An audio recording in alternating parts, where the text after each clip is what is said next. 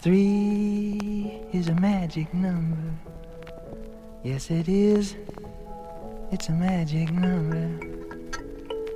Somewhere in the ancient mystic trinity, you get three as a magic number. Hello, and welcome to Third Time's a Charm, the show that takes an in depth look at the third movie in a film franchise. This is Season 1, Episode 2, Jaws 3D from 1983, directed by Joe Alves. I'm your host, Mike. And with me today is someone you may know from her very own podcast, In Sickness and in Health, or a podcast she co hosts on this very network with Jordan called Wistful Thinking. Please welcome Kara to the show. Hello, Kara. Hello, Mike. I'm super excited to talk about Jaws 3. Thank you for being my second guest. No problem. Let's talk Jaws tonight. Are you ready to go back in the water? oh, hell yes. Hell yes. I am so ready. Tell me briefly your experience with the Jaws franchise overall. Like, how many have you seen? Are you a fan? All that stuff. I have now seen all four of them. Well, and technically there there are kind of more, but not really. Like I've seen the canon for yeah. Jaws movies. We'll get into um, the expanded shark universe. Yeah, the original Jaws, one of my favorite movies. It's so good. I just rewatched it during Halloween and then watched Jaws 2 because I knew that we would be recording this one. And I was like, well, I mean, I might as well watch Jaws 2. And then I did. That was interesting. And then I also watched the fourth one, Jaws the Revenge. Is that what it's called? Mm-hmm. Jaws the Revenge. It's not Jaws 4, it's Jaws the Revenge, yes. Interesting choice. I had seen that in college and I actually just watched it again last night. Wow, so you're all caught up. All caught up, yeah. It's not required for guests to have seen, you know, the entire saga before coming on the show, but uh, you know, we might be able to get a little more in depth in reference to previous Jaws movies as we go along. Yeah, OG Jaws is a classic. I grew up with it too, all throughout the 80s, and as a teenager, rewatched it. Every time it came out on new media, I'd buy it VHS, DVD, Blu ray. I had never seen all of Jaws 2. I recently watched it for Halloween as well. I hear you watch some Jaws for Halloween. Uh, I watched some too. And I realized I'd seen parts of it and you know, had always thought that, oh, this isn't in part one. I always thought this was this part was in part. Like I thought they fried the fish every once in a while, but that was all part two. Yeah, I've seen part four in theaters as a child. Oh, okay. I was there at the local watching it. You know, it, it was scary, you know, as a little 10 year old, but in retrospect, that movie is just unintentionally hilarious. Yeah, although it wasn't actually as ridiculous as I remembered it being getting to Jaws 3D, I'd never seen it. For this show is the first time I actually watched this movie. So for me, that's kind of rare to have a hole in a major franchise that I had not seen yet. Yeah. It was very surprising. I actually enjoyed it like way more than I expected to. I was like, "Oh, this is going to be a piece of shit. Like it's going to be terrible. It's going to be like not, you know, everything about it's probably going to be bad, but I had fun with it. I really liked it. I think it's a poor movie, but I do like parts of it. I think it has its strengths and weaknesses. There's things about it that mm-hmm. keep it afloat. I'll just say that. It doggy paddles to the end, but it makes it there. Yeah, those are reasonable metaphors. I actually think this movie goes in a good direction for part three mm-hmm. for the franchise, this was a good idea. Like, what are your thoughts about that? Having seen part one and two, and being stuck in Amity, being stuck with Sheriff Brody. Not that we don't like Sheriff Brody, but for part three, you know, this is kind of a good idea. Yeah, I think it really is. I think it works. It's set at SeaWorld, which is made like infinitely more sinister now having seen Blackfish. I actually watched that after watching this. Oh yeah, I thought about it, but I watched a, a documentary about shark attacks. Instead. Nice. Yeah, I, I watched a couple big fish movies: Day of the Dolphins, Orca, and Blackfish. Too many, if you ask me. if I can recommend just one more, Piranha, which is a, an interesting kind of soul sister, I think, to this movie because when it came out in 2010, it was during another wave of the 3D kind of. Yeah, and the original Piranha is sort of an offspring of Jaws itself in that it is Mhm. part of the whole craze that came, you know, Orca as well, up Yeah. until today, you know. I was talking about the 2010 version, though, the one that actually came out in theaters in 3D, which was fantastic. Yeah, that movie is great. You know, that has a strikes the perfect tone. Mm-hmm. Almost feels like they could have gone there with this one. Uh, this movie takes itself just a bit too seriously. If it was Mm-hmm. as playful as it could be, it might have reached the heights of something like that, like more of a comedy. And Yeah. that would have been a good direction, I think, to take the Jaws franchise too. Like it's just so scary. Lighten it up a little bit. I was reading the Wikipedia article. Apparently, they like the original intention was to do that. It was originally going to be called Jaws 3 People Zero and involved a lot of the people that were involved with National Lampoon. So it was going to go in a very different direction than it did. I actually think this movie has something it's not aware of. You're at a theme park. The attractions are fish.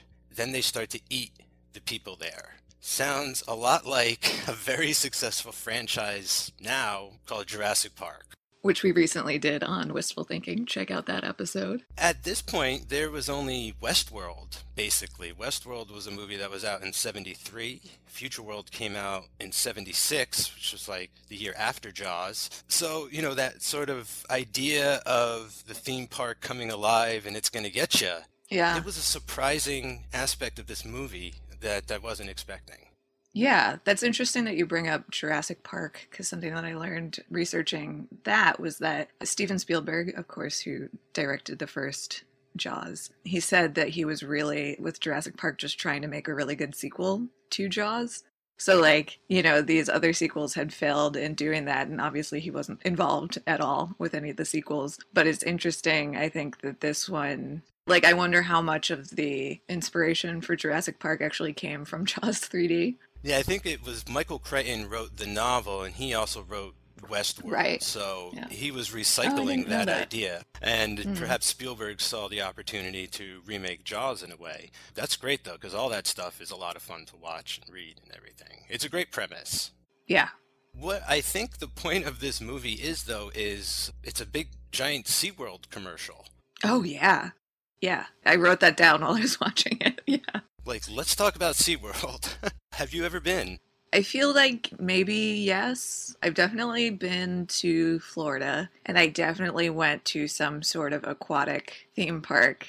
I'm not sure. There was a Marine World as well. I don't know how long that lasted, but I'm betting it was it was SeaWorld. Yeah, it might have been. I'm not sure. But it also, now that I'm thinking about it, was really maybe like a knockoff version of SeaWorld, like a very low budget, kind of shitty version. No, then it was probably SeaWorld. Oh, yeah. Because I have the sense that it's low rent, okay. especially after watching Blackfish. Yeah. I was there as well in like 1986, so you know I was like six or seven years old at the time. My my memory's hazy. I remember it raining uh, and wearing a poncho. but Shamu, you're sold this big mascot, and like he's having a great time, and it's awesome for them. And you know, as a kid, you kind of buy into it because you don't know you're, you're at a theme park, or you, you think you're at a theme park. And then after watching Blackfish and watching this, it's like what? it's like it's just so strange to me how it became like this sea zoo. Yeah. You know, it's like a zoo for sea creatures, and now that's exact. That's the only thing I can see. Right. Well, it's it's just an aquarium with like a circus act, basically. I don't know why I can't get over the idea that SeaWorld would be okay with promoting Yeah. themselves as, you know, having shark attacks. Yeah, that seems like a questionable choice. And I, I wrote down in my notes at some point, like, is this just a really long SeaWorld commercial? It works in the sense that I'm glad they're at some kind of theme park aquarium and they're using that premise. But it's just very strange that it's like brought to you by SeaWorld because, I mean, that's not the only thing either. There's literally a scene when the two brothers are having breakfast in the morning and there's like five product placement items like in the shot. mm-hmm. Like the whole movie just feels like it was paid for by uh, corporations that just wanted their name on Jaws. Yeah, Getting to the 3D, I take it you didn't have the chance to see this in 3D. I did not. Yeah. No. I don't think many people since it came out in theaters have seen this in 3D. I think there is an actual copy available on Blu ray. Believe it or not, in 1983, this was one of three Part 3s to be released in 3D. Would you care to attempt and name the two other movies that came out in 3D that year? And I'll give you a hint, they are horror films. Yes, I would because I I just read the Wikipedia article before we came here. It was Amityville 3D and Friday the 13th Part 3. Yes. Yes. That is kind of interesting that there's like this trifecta of 3D movies in 1983. It's a big year for 3D. What are your like initial thoughts on 3D in general? Do you go see 3D movies? Do you enjoy them? Have you seen them? I haven't seen a ton. Old fashioned 3D has historically made me barf. So like if I had gone to see this in theaters, I probably would have thrown up. And that's with the paper glasses with like the red and blue eyes. Yeah, the red and blue. Exactly. And then there was that big wave of 3D stuff around like when Piranha 3D came out, which I think was 2010. I saw that in the theater and I saw there was one of the Resident Evil movies they shot in 3D that I saw at that time. And I probably saw like a few others, but those were the ones that like really stood out as utilizing the 3D technology in like a really integrated way instead of just kind of tacking it on after the fact. I don't know about Piranha 3D, but I know that the Resident Evil movie they shot with 3D cameras. So that felt a lot more natural, I think, than a lot of the other stuff that was coming out even at that time. Yeah, I, I like it much more when it's relatable to the story, right? Like when the 3D isn't just mm-hmm. a gimmick, but it could actually service the plot or the story or the concept better. I remember when Avatar came out, and I consider that sort of like a major benchmark for modern 3D. And it was like, yeah, okay, it's cool that like we're in 3D, but I didn't really feel like it was necessary to tell that story. Right. I kind of stay away from 3D in general. I haven't seen a 3D movie since The Force Awakens. Not that I didn't enjoy it, but I just kind of find that animation works best in 3D. Like a lot of those Pixar mm. movies I see from time to time, I used to see those in 3D with my niece and nephew. But I, I generally kind of shy away from 3D for the most part but it's just it's amazing that it's a gimmick that has almost been around since the conception of filmmaking in some form or another yeah it keeps bubbling up every few decades man, it keeps fighting back. It's like Jaws, you know, like it just won't stay dead. It's like the shark. well, so I have a question about that with the Jaws franchise. Is it the same shark, or is it some sort of generational trauma that like gets passed down from one shark to the next? It's hazy. Yeah, because like in the first movie, they blow the shark up basically. The second movie, they electrocute the shark to death. The third movie, they blow him up again. And then in the fourth movie, they impale him in the fourth movie. So that one's a little bit different. But I have a hard time believing it's the same shark. I personally don't think it is. I have a couple pieces of evidence towards the end of the podcast that I'll get to and get into, but uh, I've come across some information as to the lineage of Jaws a tiny bit. I don't want to overhype this, but uh, I feel like the Brody family believes it's the same shark, or at least like yeah this shark's family. The mom like, does. Yeah, like the yeah. genes, like these are the kids. And I kind of buy that. I buy like maybe it's the kids, like Yeah, sure. Avenging the death of their parents, yeah. And that sort of happens in this movie, right? Like we get a fake out shark with the baby and the mama. Mm-hmm. That's sort of a callback to the original Jaws movie, I guess, where they catch the wrong shark and they, you know, open up its yeah. belly, and uh, it's a poor callback that I don't think is intentional, but it's there. I'm going to briefly explain the plot. Okay. Mike Brody, who is the oldest son of Sheriff Brody, is, I don't know, what, like a trainer at SeaWorld? What is his job description? No, I think he's actually like an electrician or like some sort of like facilities person. Oh, that's right. He's like the handyman. But you know what's cool? His girlfriend is the senior biologist on staff. Yes. She's the best character in this entire movie. Easily, yes. Okay, so Mike Brody became an electrician at SeaWorld. Not traumatized at all by his experiences whatsoever, which I can't say the same for his brother, who moved to Texas and became a cowboy. So then they're at SeaWorld, and a shark gets caught in one of the attractions. They capture that shark, put it on display as a new attraction, and it dies. And then they discover that there's another shark. It's much bigger and it's way angry, and it is also in this attraction. And it is going to eat people. It is going to destroy the undersea kingdom unless they can destroy it first. Right. So like the undersea kingdom part was like a brand new thing that they were about to open. So they were kind of like racing against the clock to take care of the shark problem before they start letting people in there. That gave me a Jurassic Park vibe too. The idea that Yeah. this isn't ready to open is sort of like a dry run in a way. Mhm. That is the only thing they set up perfectly clear is in the beginning of the movie, Lou Gossett Jr., who I think is the owner of SeaWorld, again, not sure of his job title here, but he's like, check this out. He's got a nice model of the undersea kingdom. He explains it's this amazing undersea aquarium where you're going to walk through these tunnels and you're going to see sea life and it's amazing and all this. And from there on out, I'm playing catch up with everything else that's going on. like immediately this guy shows up. He's like a cameraman or something i guess. Fitzroyce? Do you know who i'm talking about? He like shows up on a bus with an assistant and everyone is like ah fitzroyce. Like can't believe he showed up. Like showed his face around here. He's like the Steve Irwin guy, right? Yeah. okay you nailed it for me. I was trying to figure out i watched this twice and i understand he's some kind of photographer Oh, is he a photographer? I thought he was like some sort of like animal expert or something. I guess they all, in a sense, are. Like the doctor, so Dr. Morgan, played by Bess Armstrong, she's the only one who's actually a doctor, right? Yeah. She's a fish doctor. what are they called? Marine biologist.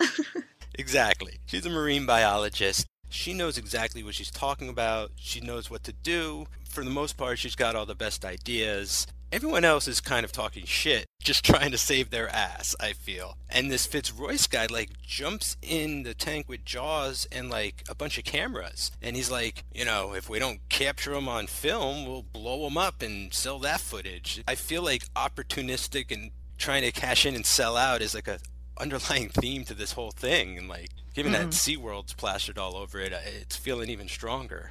I don't know. What are what are your thoughts about let's say the way some of these characters are set up?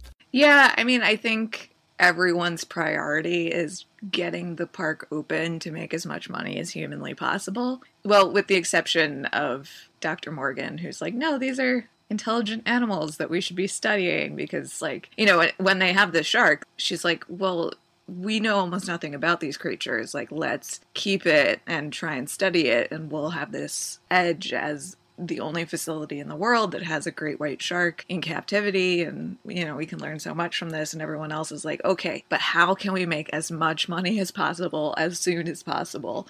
And that's kind of like the driving conflict, I think, through most of the movie until the shark starts coming directly for them. What you described to me kind of sounds like I imagined the boardroom meeting at Universal was like when they decided, okay, we got Jaws as a franchise, let's just bleed it dry. Yeah, This movie is like, it's not ready. It doesn't matter. It looks like crap. So what? The 3D is not good. Whatever. We're cashing in. This movie is like a metaphor for itself. yeah, yeah, that's an interesting juxtaposition. Did you notice Lea Thompson?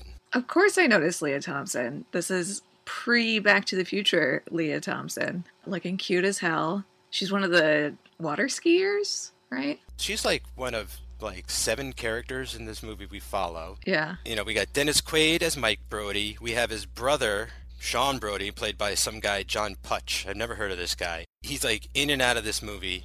What a name.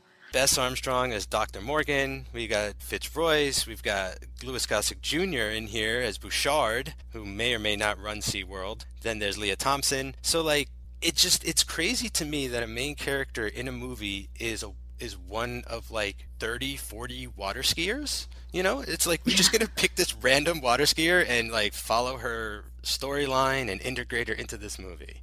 Yeah. The water skiing, though, one of the best parts of the movie. It's really quite a spectacle. I would wager the best part of the movie are all of the, you know, for lack of a better term, water sports. I don't know. What do you call them? Yeah. the term water sports actually originated in relation to these sorts of activities and not what uh, often comes to mind when people hear that term. but here's the other thing, though. I remember SeaWorld, even though I was like a little six year old idiot, it's in Orlando. I don't remember any water except for what was in the tanks. Yeah. This is all fabricated. This is like the lie on top of the lie. You go see Jaws 3, you want to go to SeaWorld, not because of the fish, but you want to see water skiing because that's your favorite part of the movie. You want to see, you know, the people making the pyramids, which is so impressive. And then you get there and it's not part of the attraction. Yeah, I would be very bummed out. Water skiing is very hard. Those pyramids are really impressive. Have you ever tried water skiing? I have. I was weirdly, surprisingly good at it but it's not something that I engage in on a regular basis. I tried once. As soon as it took off, I felt like flat on my face and it dragged me for a couple seconds and I let go of the ring and I was just like, screw this. I wasn't meant to water ski, I guess. Yeah. I don't know if Lea Thompson actually, I, I would imagine maybe. I watched a really boring making of Jaws 3 on YouTube. She was like, uh, you know, I had to learn to do all this stuff in the water and like I never swam in deep sea, only in like a pool, and I never water skied before, and all this stuff. So maybe she's really up there. I don't know. Could be. What a wonderful special skill for your resume. Yeah, for your first movie. It's like I've acquired this ability already. But yeah, there wasn't any water skiing later in any of her movies, so that just fell to the wayside. What a missed opportunity, honestly. I think they could have had a really great water skiing subplot in Back to the Future. Especially the third one. Yeah. Somehow in the Old West and like introduced water skiing the way Marty introduced skating into the 50s. Lou Gossett Jr. is a pretty familiar face to me, but I would say the most famous person in this movie is like Dennis Quaid. I mean, I guess so. I was actually thinking about Dennis Quaid the other day before I even watched this movie because somebody like mentioned him on a podcast, and I was like, I know who he is. I know what he looks like. I don't know if I can name any movie that he's been in. And now I'm browsing his IMDb page, and I don't think I've seen any of these. Innerspace is the only thing that comes to mind every time I think of him, which I saw, I think, like the week after Jaws The Revenge in the same movie theater. So it was around that time. It's funny to see like who gets their start in a horror film or in a sequel or in a you know a third part, a fourth part, a fifth part of a franchise. Yeah, but you know who's in the fourth Jaws? Michael Caine. What the fuck is that about? There's a pretty funny story that goes around the internet. I think there's footage of him confirming this. He has never seen the movie, and he did it because they shot in the Bahamas and it bought him a house. So he's like, why not? Oh, yeah, that's fair. I'm fairly certain that the only reason that movie is set in the Bahamas is that they were like, hey, let's make a movie in the Bahamas and then we can just be in the Bahamas. This isn't a Jaws 4 podcast, but we're going to touch upon the revenge a little bit later. All right. Overall, this movie is just pretty boring. What do you think? Um, I don't know. I actually found it pretty engaging. I mean, yeah, I've watched a lot of bad movies recently, though. What worked best for you? Like, what parts did you like the most? Well, as I mentioned, definitely the water skiing. I also, I don't know, I'm just like a weirdly seafaring person. I like water things, things that are set on water, in water here's what kind of surprised me. I have a feeling like this movie is 50 50 shot above and underwater. Uh huh. I don't know. I couldn't find any info about how much of this is shot underwater, but I just was like watching it going, you know, everything is underwater in this movie. Like that's that's kind of a feat, I suppose. Yeah. Yeah, I did notice that too cuz they even like go under like in a little submersible thing and do a lot of scuba diving and shooting underwater can like kind of make it seem more interesting and impressive than it is. I guess you could say it is like a visual shortcut, like everything just does look a little cooler underwater. Yeah. And most Jaws movies from this point have taken a place like above water, you know? It's like going mm-hmm. underwater mm-hmm. is like, no, man, like don't even, you know, you don't want to want your foot in the water. And these guys are just swimming around underwater and they don't know, yeah. but we know that at any time. Well, also, I think like a technique that's employed a lot throughout the Jaws franchise is like shooting from the shark's perspective. You know, and like that kind of lecherous, predatory eye, which they take to like the next level by shooting underwater so much in this one. And then they take it to the third dimension. by having Shark's point of view in 3D when it's looking at Dennis Quaid through the underwater glass while he's trying to convince Lou Gossett Jr. that there's a shark and they're eating dinner. And then there's just like that really one of many awkward shots where they're like pointing towards the camera and it's shark vision and they're just like shark, shark, mm. shark. yeah, that wasn't that didn't hold up great. You watched this on Netflix, correct? Yeah. Did it kind of look terrible to you just in general? Of course it did. Yes. Okay. I needed to know why, and since you read the Wikipedia, I'm sure you know, but I guess for my listeners. Yeah. Since this was shot in a 3D process that basically shot the left and the right eye, and then it would project it at the same time. For home video, we're only looking at like one side or one half of the film. They basically, this is like what they shot for the left eye, I think is what is said. Yeah.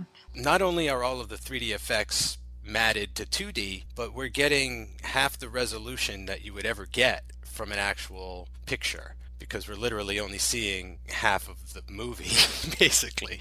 Yeah, the uh the matting is not so good. It's rough, like ah. Uh... It's really bad. Uh, well, apparently there were many difficulties in making the green screen compositing work and they had to reshoot a lot of it. So like if this is the reshoots, Yikes. Imagine what the original looked like. It's hard to kind of remember, but this is still the age of practical effects, and the mm-hmm. shark is a big, dumb rubber shark in this, and it's just super obvious. Although I'll give it two or three menacing shots strictly because of its profile and everything. It, it gets away with one or two uh, scary mm-hmm. moments there, but special effects in general around this time are kind of wonky.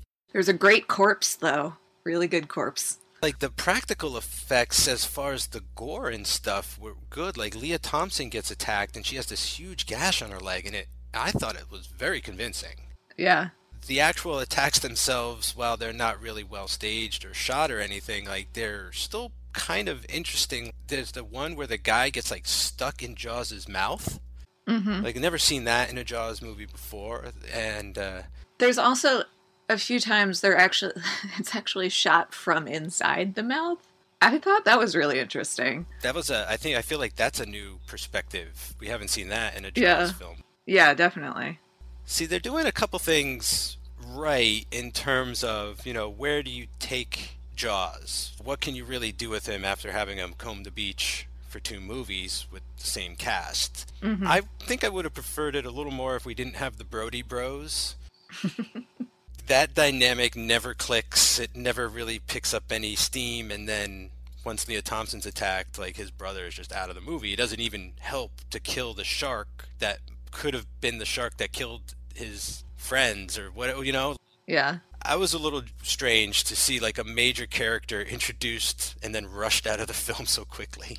Yeah, I mean, I think he was just there, especially because Mike doesn't seem to be traumatized by multiple episodes in his childhood of like being either attacked by or very nearly attacked by sharks. So like it's almost like his character is just there to remind everyone that there were these previous two movies and like a normal human being would have been traumatized by that. Yeah, and I think there's maybe one other reference to the previous Jaws movies where Mike Brody is walking on the beach with Dr. Morgan and he's kind of explaining my brother doesn't go in the water. There were shark attacks when we were younger. He kind of goes through briefly, brings everybody up to speed. Mm-hmm. It's sort of that moment I was actually expecting that we don't get, and we didn't get this for Superman 3 either, and I'm kind of keeping track. I actually expected there to be a bit of a sort of clip show summary before the opening of this, you know, like almost like previously on Jaws or something, or like in, in, case you haven't seen the other movies. But but I almost feel like this movie is not concerned with you having seen the other movies. Maybe because everyone in the world had seen Jaws back then. Yeah. It is kind of like, don't worry if you haven't seen those movies. Yeah. And I think it works as a standalone movie. I mean, it would be really sad if this was the only Jaws movie that you ever saw in your lifetime. That would be very sad for you. But I think if that were to be the case, you could watch this and be like, hmm, it wasn't great, but like you didn't really necessarily need to know what happened in the previous two movies. I wish that someone cared enough to give this like a special edition where they really reshot the 3D and cleaned everything up and all that kind of thing because there's like two types of 3D in this movie. There's there's those terrible matte shots where you get mm-hmm. like the floating arm or at the end you have jaws coming toward the screen which i think is my favorite part in the movie because it, it's hilarious because it's not moving very quickly. And so for a few seconds, it looks like it's just suspended and like motionless. And then you realize, oh, it's coming toward us. Oh, this is probably something that might have looked better in 3D. But it just is so goofy and hilarious. I really liked that a lot. It almost looked like someone cut a photo out of a magazine of Jaws. And yeah. like it was just sort of pasted on the moving background or something and was forcing a perspective or something and then it crashes through the C-Lab window and drowns everybody. Like that's it again like the glass flying toward the screen is pretty poor. But then there's these other moments where it's like 3D shots but not processed that way. So when they're sort of filling the syringe with the trank that they're going to use to stab Jaws with. Like the guy's like filling the syringe and then does like the yo-yo shot where he like shoots it, like tests it toward the camera. There's another shot where Mike is sort of testing his um he's got like a crossbow at the end. He's going to shoot Jaws with a crossbow and he shoots it like directly at the screen and it comes like flying at the screen. Like it's just strange to me how they mixed 3D types in this movie like that. Just stick to what works. Try and make everything practical if you can. But did you notice that they that they were doing the switcheroo like that? Um, no, I don't think I did notice that, but that makes sense. I wonder how much of it was like they had to go back and be like, "Oh, we need more 3D in this 3D movie," you know. That's possible. Just some quick inserts. Yeah because it starts pretty strong. Like the opening titles, there's the terrible floating headfish.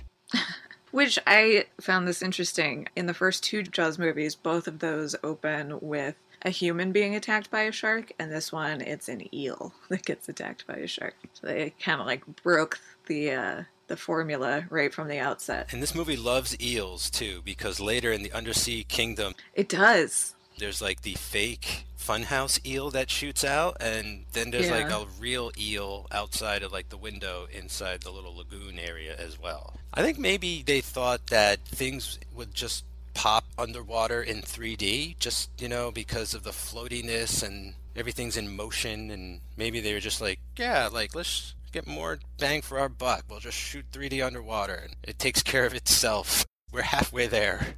Yeah. It's unfortunate that the movie looks poor. Like there's a lot of grain. The 3D effects are poor. Like none of this is helping any any any of the rewatch or you know the recommendability of this. However, I do feel like it tries to break itself out of tradition, you know, and I think that's what mm-hmm. this show in a way is like about like trying to find out like if a story if characters can transcend from their home, you know, from where they're born. Like, can Jaws leave Amity and still be a Jaws movie?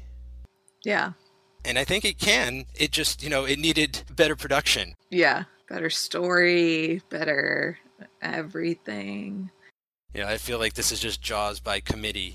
Yeah something that people say a lot about Jaws is like, oh, it's so effective because you barely see the shark. And it's like the less that you see of it, the more terrifying that it is. And I think when I rewatched the original Jaws a few weeks ago, I was like, you know, there's a lot more shark in this movie than I remembered. But I think in this one, they actually show the shark significantly less than they did in the original Jaws. It's crazy because the director of this movie, this is his only movie he ever directed. No, he was the production designer on the first two.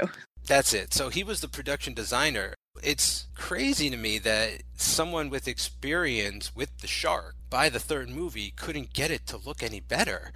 like that blows my mind. My favorite and it's like not because it's a good moment, but I guess my favorite bad moment in the movie is when Lou Gossett Jr. tells them to put baby jaws on display and the doctor like freaks out and jumps in the tank and the shark just kind of bellies up Yeah. and it just feels like it broke you know like the animatronic broke or that this is just a big giant rubber shark let go of it and it's just going to flop on its back or something i'm surprised that by the third movie when we see it it looks like a toy Yeah.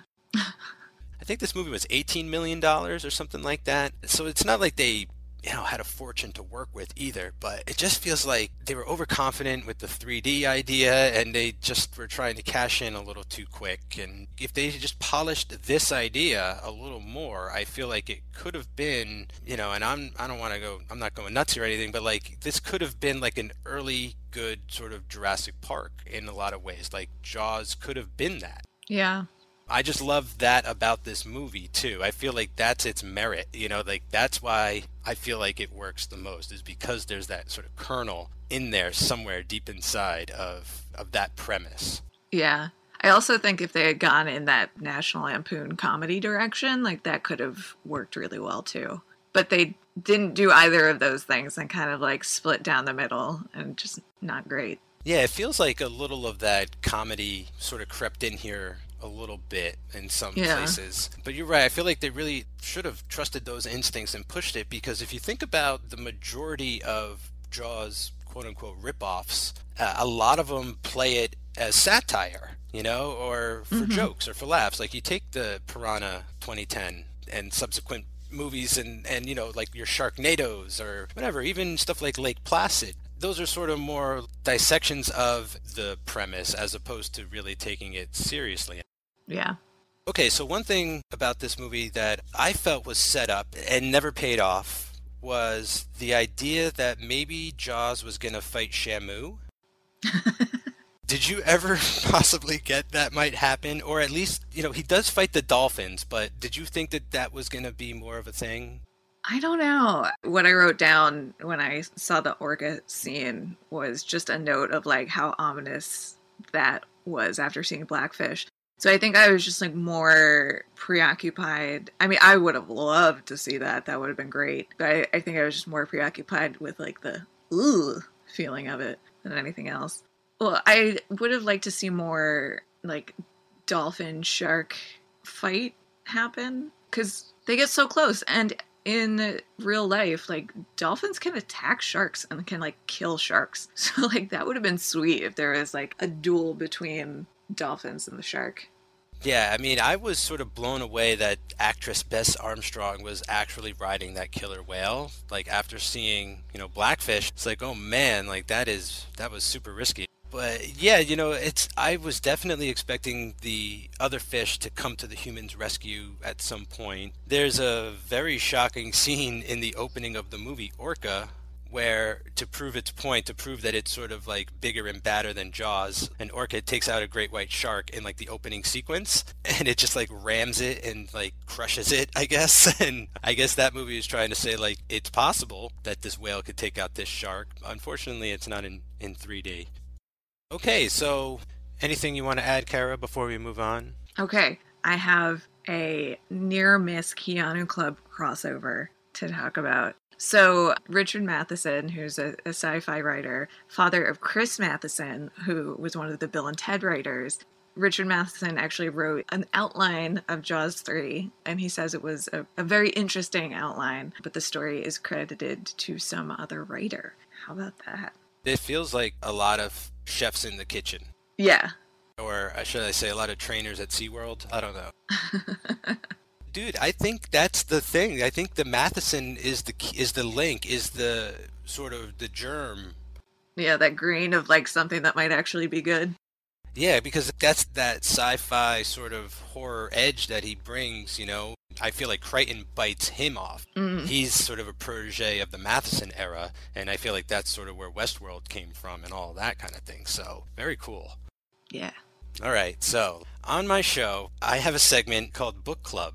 This is only the second show, so this is only the second book. For at least for season one of Third Time's a Charm, I have acquired novelizations of just about all of the movies I'm going to be talking about. and we had a lot of fun last time with Superman 3. That was a terrible book.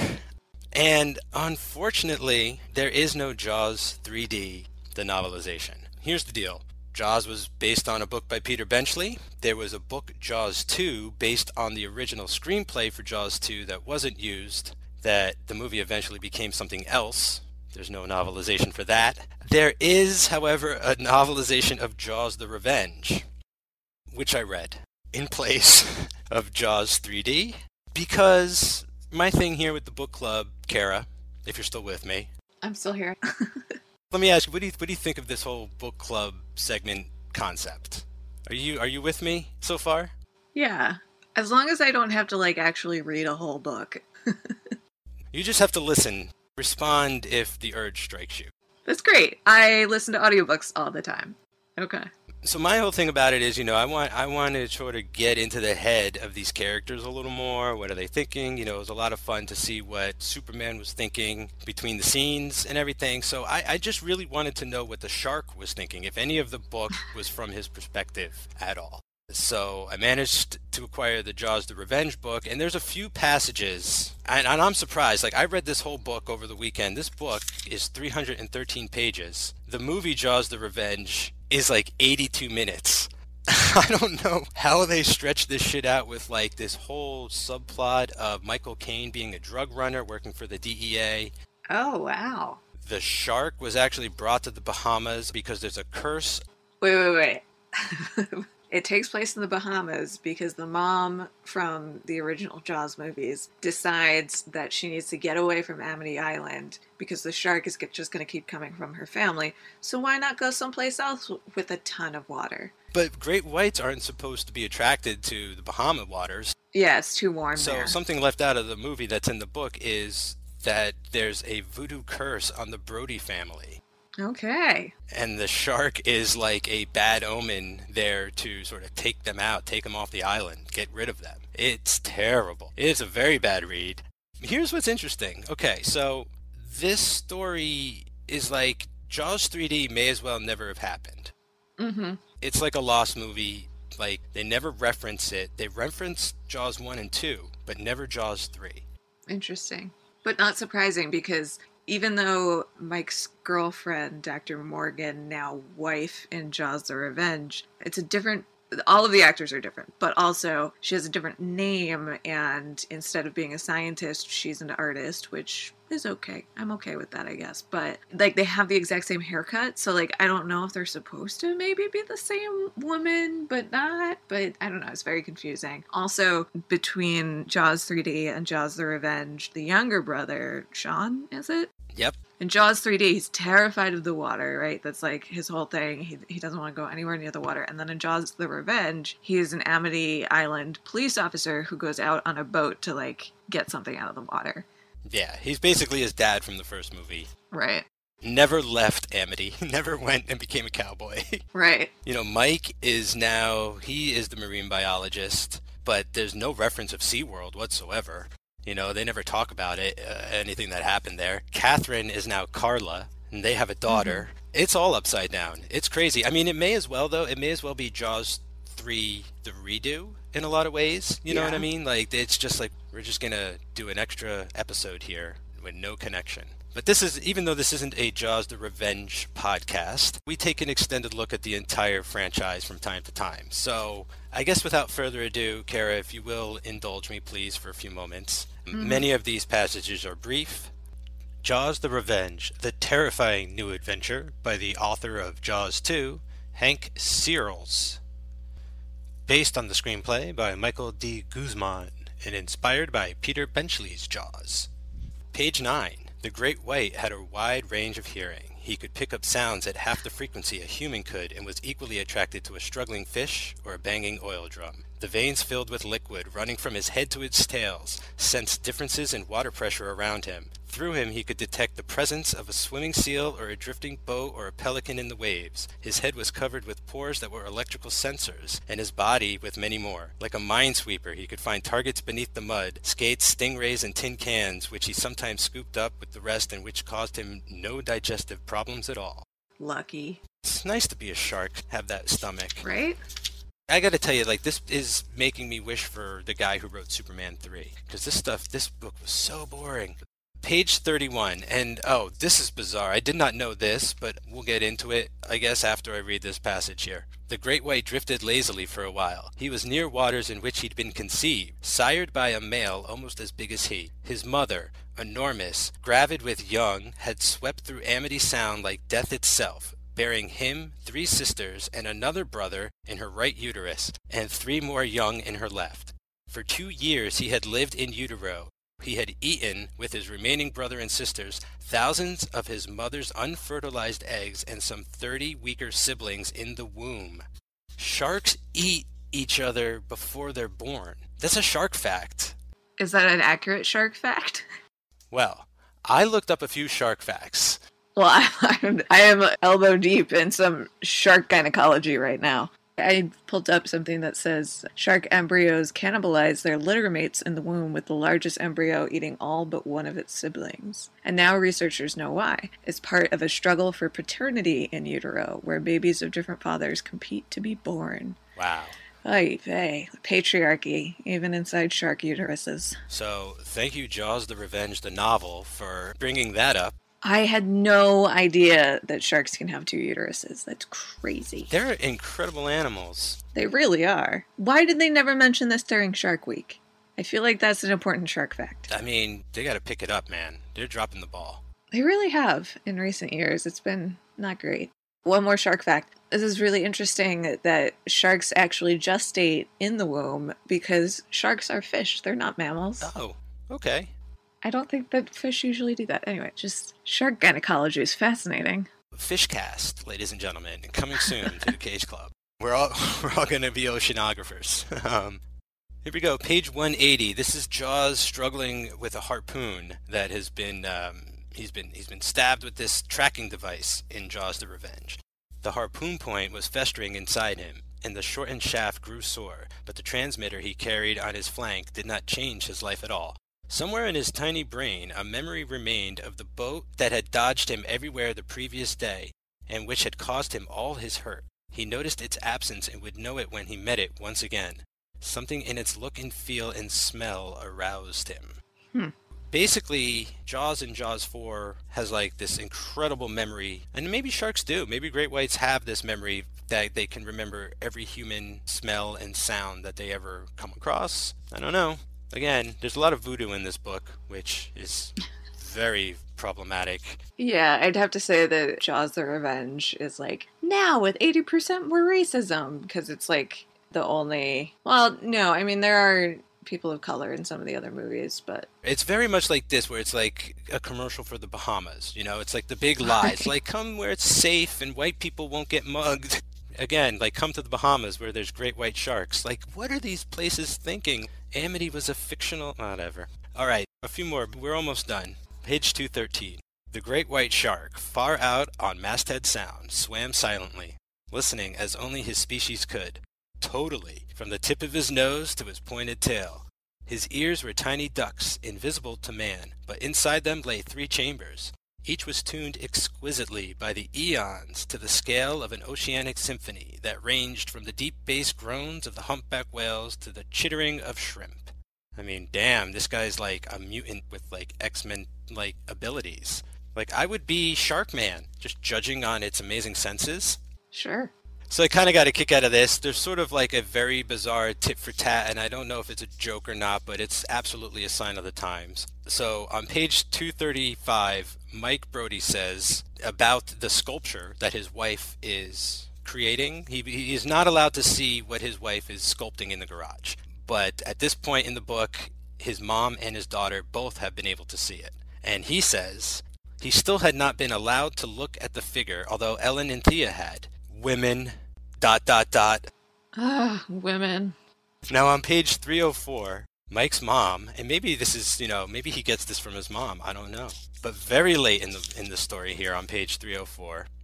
Okay, so Mike has an assistant and his assistant has a wife and his wife is doing his assistant's laundry at home while they're out having their adventure against Jaws. And so when he's on the boat, he's got mixed matched laundry or something like that. Anyway, here, here's what Mike's mom has to say about Mike's assistant. He had abandoned his shoes before the plane was ditched. Now, carefully, he laid down the pole and strobe and drew off his socks. They didn't match, she noticed. Brown and beige. Men. Dot dot dot. Oh, men. Books. I mean, what is going on? Okay, so if I'm to place that uh, within the context of the movie, his mom has like commandeered a sailboat on her own to go out and find the shark. I'm not sure if she's like she wants to like sacrifice herself to the shark or she wants to kill the shark. I'm She's sure. driven by madness, it seems. Okay, well that you know, women. An overwhelming sense that, like, this is the last straw. The shark had just tried to eat her granddaughter unsuccessfully Yeah. on, like, some kind of banana boat. Banana boat, yeah. She's done. She's had enough of this shit. But so she steals a sailboat. She doesn't seem to have a plan. And then they crash land the plane on the water, get out of the plane. And so that now they're on this sailboat trying to put this like electrical thing into the shark to make it go insane. Yeah, they're trying to fry it, like, tase it to death. Right. So, like, in the middle of all of this, this is what she notices that her son's assistant is wearing two slightly mismatched socks because, like, brown and beige are, like, not that different. That's what you get. That's the juice from the novelization. You know what I'm saying? That's how they made it have so many pages. That's where it comes from. That's how you really expand something that just has no need to be expanded anymore. Okay, so we have the grand finale one here, and it's not even that great. I just, you know, it's just the last little bit. Like, I'm literally reading like 90% of all of the shark stuff, aside from like a few minor incidents where it eats a guy windsailing and tries to eat like um, a drug runner and some minor things. But I, I kind of like this. This will cap it off. Page 283. Of all the creatures of the ocean, he was best adapted to his environment. Molded exquisitely by the eons for destruction of the slow and the weak, he was a tool of evolution. Hardly a single species that swam the seas or flew above them had not benefited throughout the ages from his winnowing of the losers. Without him and other lesser predators, the oceanic chain of feeding would lose its balance. He was an equalizer, a dealer in elemental, primordial justice, without preference or favoritism. If something moved, he struck it. If a pelican dived inexpertly and did not recover quickly, the pelican was finished, and all of its future progeny too. So he's just explaining what an apex predator is. I was really hoping it was like, you know, the shark literally is like, I sense the Brodies, or, you know, or something, or like, there's blood in mm-hmm. the water, I must get close. Like, I thought I was going to get some shark POV, but no, nothing like that. There is a typo on page 306. Yeah? Yeah, it says it says the sharp leapt again and crashed down, but now the heartbeat was gone. So I think it was supposed to be the shark leapt again and crashed down. So it's spelled sharp with a P. Yeah, Oh, that's that's hilarious. That like this is a, a book about a shark and you can't even get that right. going through it, like I'm not sure what word occurs more, eons or shark. But thank you very much, Kara, for putting up with that. Thank you for sharing. There's one other book that doesn't exist for a film I'm doing in season one. I have all the books for season two, and if we get to season three, I might have to ditch this. Not that it's expensive, because all these cost like a dollar. Basically, no one wants these books except for me. But I just feel like the bit will have definitely run its course by then, if not by the end of season one. See how agitated my guests get? Who knows? You might find some real gems, some literary gems. Okay, so we're here at the end. I got I got one final thing I guess I want to ask you that I'm going to try to remember to ask my guests. And I hope I don't put you on the spot too much, but I would like to know what would you do with this franchise? Is there anything that you could think of? And you know, I understand there's all these offshoots, all these shark movies. They've done so much with it. But what do you think about like Jaws the franchise? Is there any life left? Is there anywhere you would take it? I think I would give the people what they want and do a full shark POV with voiceover. Like you hear the the thoughts of the shark. I like it. Yeah. I'm not sure if I would make it more accurate about sharks or less accurate about sharks. Have to make a choice and go in one direction or the other because, as effective as some of these movies are, they are very wrong about sharks. But yeah, I mean, also, I would definitely explore more of that shark uterus territory. I feel like there's a lot there. There's a lot there that needs to be unpacked.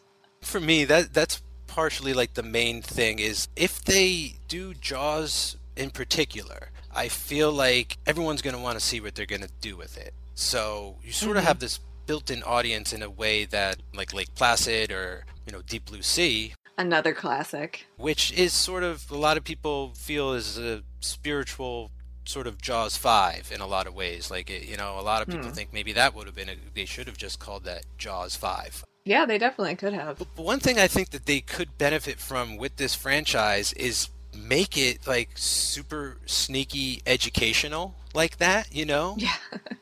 yeah, that would be how I make a movie. It's like sneak attacking people into learning things. because like sharks are just getting more popular every day. Mm-hmm. Kids love sharks, adults love everyone loves them even though they could eat you and they're terrifying too, but like we love them anyway. They're so interesting and gonna probably sound like a broken record, but you gotta just keep the shark and introduce new characters. Try to make them interesting and that dilemma interesting. I mean, I would love it if it was more shark point of view, found footage from the shark's point of view, the whole movie or something. But yeah, definitely spending more time from that perspective would be a strong way to go. Spend more time with the shark, get inside its head if you can somehow. I don't know how to do it. I'm not that good a writer. Inside its reproductive system. Yeah, and uh, as you're fighting them, you know, make sure you're spouting out like all these facts about it, so that like if you ever come across a great white and you're in peril, you'll know what to do as well. Yeah, I mean, the truth is, though, you're probably not going to get attacked by a shark. And if you do get attacked by a shark, the chances that it will actually kill you are actually extremely slim, even a great white shark. Because what they'll do, and this is this was a glaring error in Jaws 3D. Dr. Morgan said that it's exhibiting a typical feeding pattern, and what she meant by that was that it was like getting a taste of something, and well, this is kind like the there's a kernel of truth to this but not really. And that is like getting a taste for something and then coming back for it. But that thing is human flesh with white sharks in particular. Like they'll come and they'll take like a test bite and figure out if it's actually something that they want to eat. So the reason that most people are not killed when they get attacked by sharks is that the test bite is like oh no that's not a seal. I don't want to eat that humans are, are disgusting. But what it really is probably is like more of a textural problem that like they're used to eating like seals and sea lions and stuff that have like three or so inches of blubber. And so biting into a human well i mean it depends on the human i guess. But biting into a human it's like there's just like less juicy goodness i guess than biting into a seal. But i did tell you before we started recording that i came across a news article published today by the venerable New York Daily News that some woman was actually mauled to death by a shark while scuba diving off the coast of Costa Rica. In this case, though, it was a tiger shark, and apparently she sustained very bad bites to her legs. So you have some like really big arteries that carry blood to your legs, like your femoral artery. So if that gets severed, you'll probably die. But otherwise, if you get bit by a shark, you'll probably be fine. And I also feel like great whites have like bad PR. They do. Like any shark that bites somebody, they get blamed. you know. Yeah. Like, it was a tiger shark. Wow. Yeah. Blame the great white. Tiger sharks, I think, are, are more likely to attack humans. Bull sharks are more likely to attack humans. It depends also. I mean, most shark attacks are really just the confluence of like two organisms being in the wrong place at the wrong time. Yeah, encroaching on their environments. Right. So the original text of Jaws was kind of based on this series of shark attacks that happened at the beginning of the 20th century in, of all places, New Jersey. Wouldn't be a Cage Club podcast if we didn't mention New Jersey, I don't think. And so that was kind of the beginning of, not necessarily the beginning, but the beginning of like the popular lore of shark attacks because this was humans for the first ish time were suddenly bathing in the ocean for fun, you know, and like instead of just fishing or doing whatever. And, and so when you have more people in the water, of course, they're more likely to come into contact with sharks. And ecosystems changing as they have over the last century or so due to the acidification of the ocean and uh, global warming and like all sorts of stuff, um, it's actually more likely that Jaws would happen now than it was when the movie was originally made. Because when the movie was originally made, great white sharks did not frequent the area of Cape Cod that uh, Jaws is set in. And now they actually track great white sharks there like all the time. And sometimes they even have to close the beaches. So it's like one of those times where reality has caught up to fiction. Yeah, which is really interesting because that's actually happened a couple times with the movies that we've watched for Wistful Thinking. Like you were on the Net episode, which is way more plausible now than it was when it was made. And even, I think, to a certain extent, Jurassic Park is slightly more plausible. You know, it's like we live in a world where it's like, uh, that we're not quite there with the science, but we're more there with the science than we were when it was made. I mean, we're cloning dogs and cats, so dinosaurs, yeah. maybe not our lifetime, but a generation or two away. Ooh, shark facts. Oh, yeah. I could talk about sharks forever. We're here at the end, and this might not be the best place to mention it. In next episode, I'm going to try and mention this a little earlier, but this movie actually had three taglines. so before I sign off, I just want to give these three taglines Jaws 3D, Reaching New Depths of Terror. Oh, okay. Not bad. Jaws 3D, the third dimension is terror. I like that one. That's better. That integrates the technology, the 3D. Jaws 3D, a deadly new attraction. See, there's that Jurassic Park shit again. Yeah, interesting. That's the episode for Jaws 3D. Thank you very much, Kara, for joining me. Thank you for having me and my shark facts here. Absolutely. And hope to have you back pretty soon. For all things Third Time's a Charm, you can go to cageclub.me, that's cageclub.me, facebook.com slash cageclub, or cageclubpod at Twitter. You can find this show, you can find Kara's show, Wistful Thinking, which is a great show. Subscribe, review, and rate on iTunes. Email us at 3 at cageclub.me, that's T H R E E at cageclub.me. Thank you, everybody, for joining me, and we'll see you next time. Three, that's a magic number. Yes, it is. It's the magic number. Three makes love in me, and that's a magic number. What does it all mean? Coming up next on Third Time's a Charm.